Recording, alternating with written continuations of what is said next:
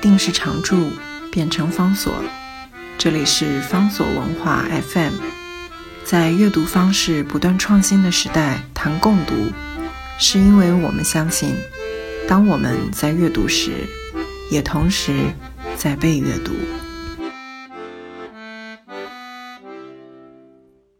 今天为大家介绍的这本书呢，是 Robert McFarlane 的《故道》，英文的原文书名叫做《The Always A Journey on Foot》，讲步行，讲走路。不过讲的是特别走的地方，这是故道旧路，那是过去的历史上面所留下来的道路，现在很可能不再是主要的交通的管道，但是我们可以寻访这些故道，认真的、好好的来走路。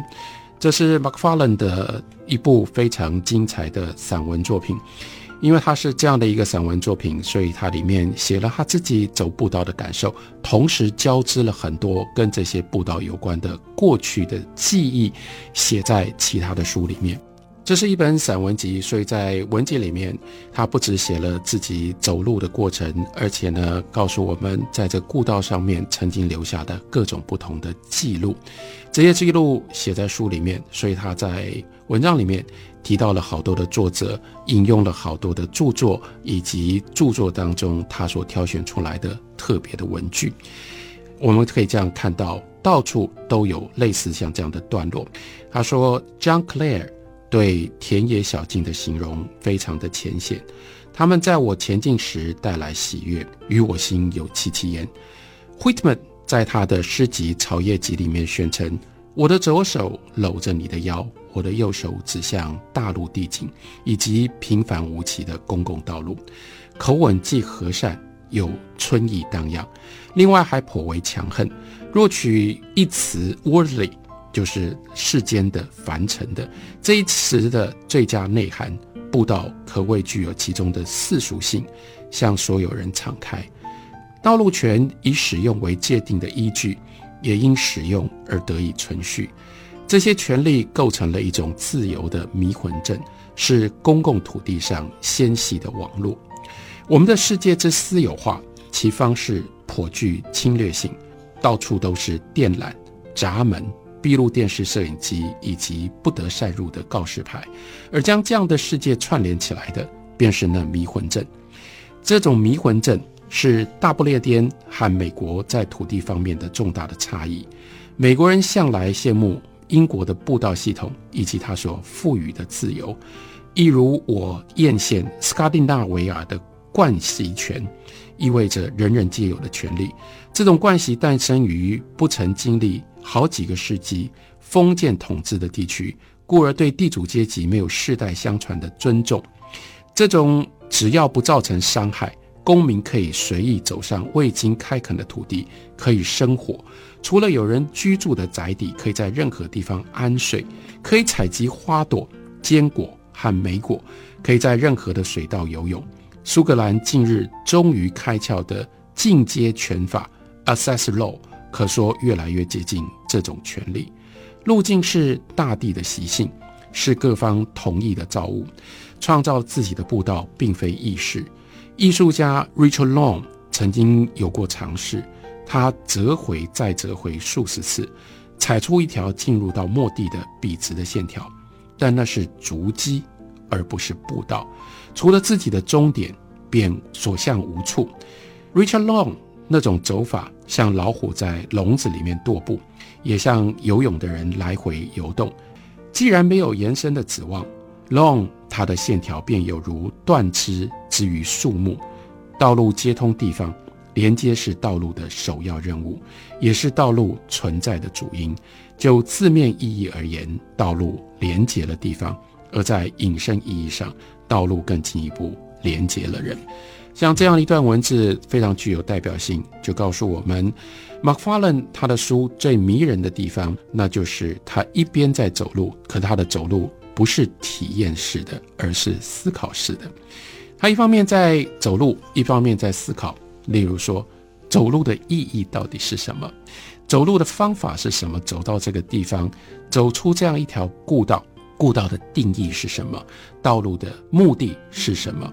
我们如何回到这样一种古老的人类的经验当中去复制，或者是去创新，这些都是他在行文走路的时候他所思考的。而且他思考的时候，他会一直不断的拉拢各种不同的同伴。虽然当他走在故道上，在那个空间现实里面，他很可能是孤单的一个人。可是，在他的思考上面，他随时都不是一个人。他找了好多好多思考过走路，曾经经验过这个故道，或者是对于历史曾经存在不能磨灭的各种不同痕迹的人，所以用这种方法交织而成的这样的文本，格外的丰富，格外的值得不止阅读，而且可以引发我们也同时思考。这一本书《故道》，它一共分成了四部分。第一部分呢，是他从英格兰去追踪，追踪什么呢？追踪一些故道。接下来第二步，他到了苏格兰。第二步的标题叫做“追随”。第三步，他把他的脚步更跨出了英国，到了海外，所以第三步的标题叫做“漫游”。第四步，他回到了英格兰，标题是。返乡，在这个过程当中，Macfarlane 写了各种不同的故道，其中包括有非常非常危险的故道，例如说 Bronzeway。什么叫做 Bronzeway？Bronzeway 呢是跨过沙地的一条道路。这个道路之所以叫做 Bronzeway，叫做扫帚道，是因为一度在这个道路的旁边立了一根一根的扫帚。这就是好人们，他们想尽办法要标示出一条可以安全走的路，让人呢在扫帚跟扫帚当中，你沿着扫帚走，不要离开扫帚所指引的这样的一条路，也许你有机会穿过这条路而不丧命。另外，在扫帚跟扫帚中间还有绳索连接着，所以万一走到了天黑，你还可以摸着这个绳索，从一只扫帚走。引到另外一只扫帚，为什么需要有这只扫帚？因为这条路真的太危险了，危险到什么样的地步呢？马法伦告诉我们，我走过的所有小径当中，这是最神秘古怪的一条。据相信，这个扫帚道曾经在过去的几个世纪里夺走几百条人命，可能还有更多受害者没有留下记录。死者当中有六十六个人葬在一个小岛。教堂的小庭院里，其他身份确定的死者遗体却始终没有寻获。如果扫帚不存在的话，那我们就不可能能够体会，在人类的世界里面，可能有这么神秘古怪的一条路。这条路为什么那么样的危险？因为这条路呢，横跨一望无际的沙质跟泥质的平地，延绵数公里，几乎没有坡度可言。退潮的时候呢，潮水退离很远，露出的沙丘紧实到足以支撑行人的体重。但是呢，潮水回来的非常的快，它吞没沙丘之迅速，远远快过人类奔跑的速度。如果走在这个路上，你觉得你自己走的是在沙地上，可是你完全不知道，下一个瞬间，这个沙地很可能就被潮水变成了泥地。更进一步，就变成了现在潮水当中，大自然的袭击底下，人走在这个路上，随时可能就不见了。这样一条路，当然让我们感觉到充满了传奇性。这是他走的其中的非常特别的路。他走的路，这个故道，到了第二步，到了苏格兰，他甚至不完全是在陆地上。如果说 Bronzeway。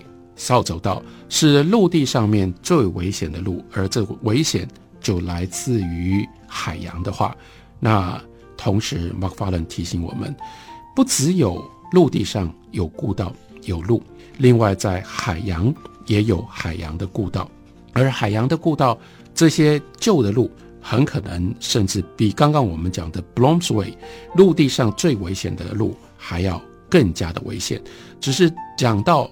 道路的时候，我们往往我们就遗忘掉了有这样的一种海洋的路，而我们也就没有能够体会海洋的路所带来的吸引力。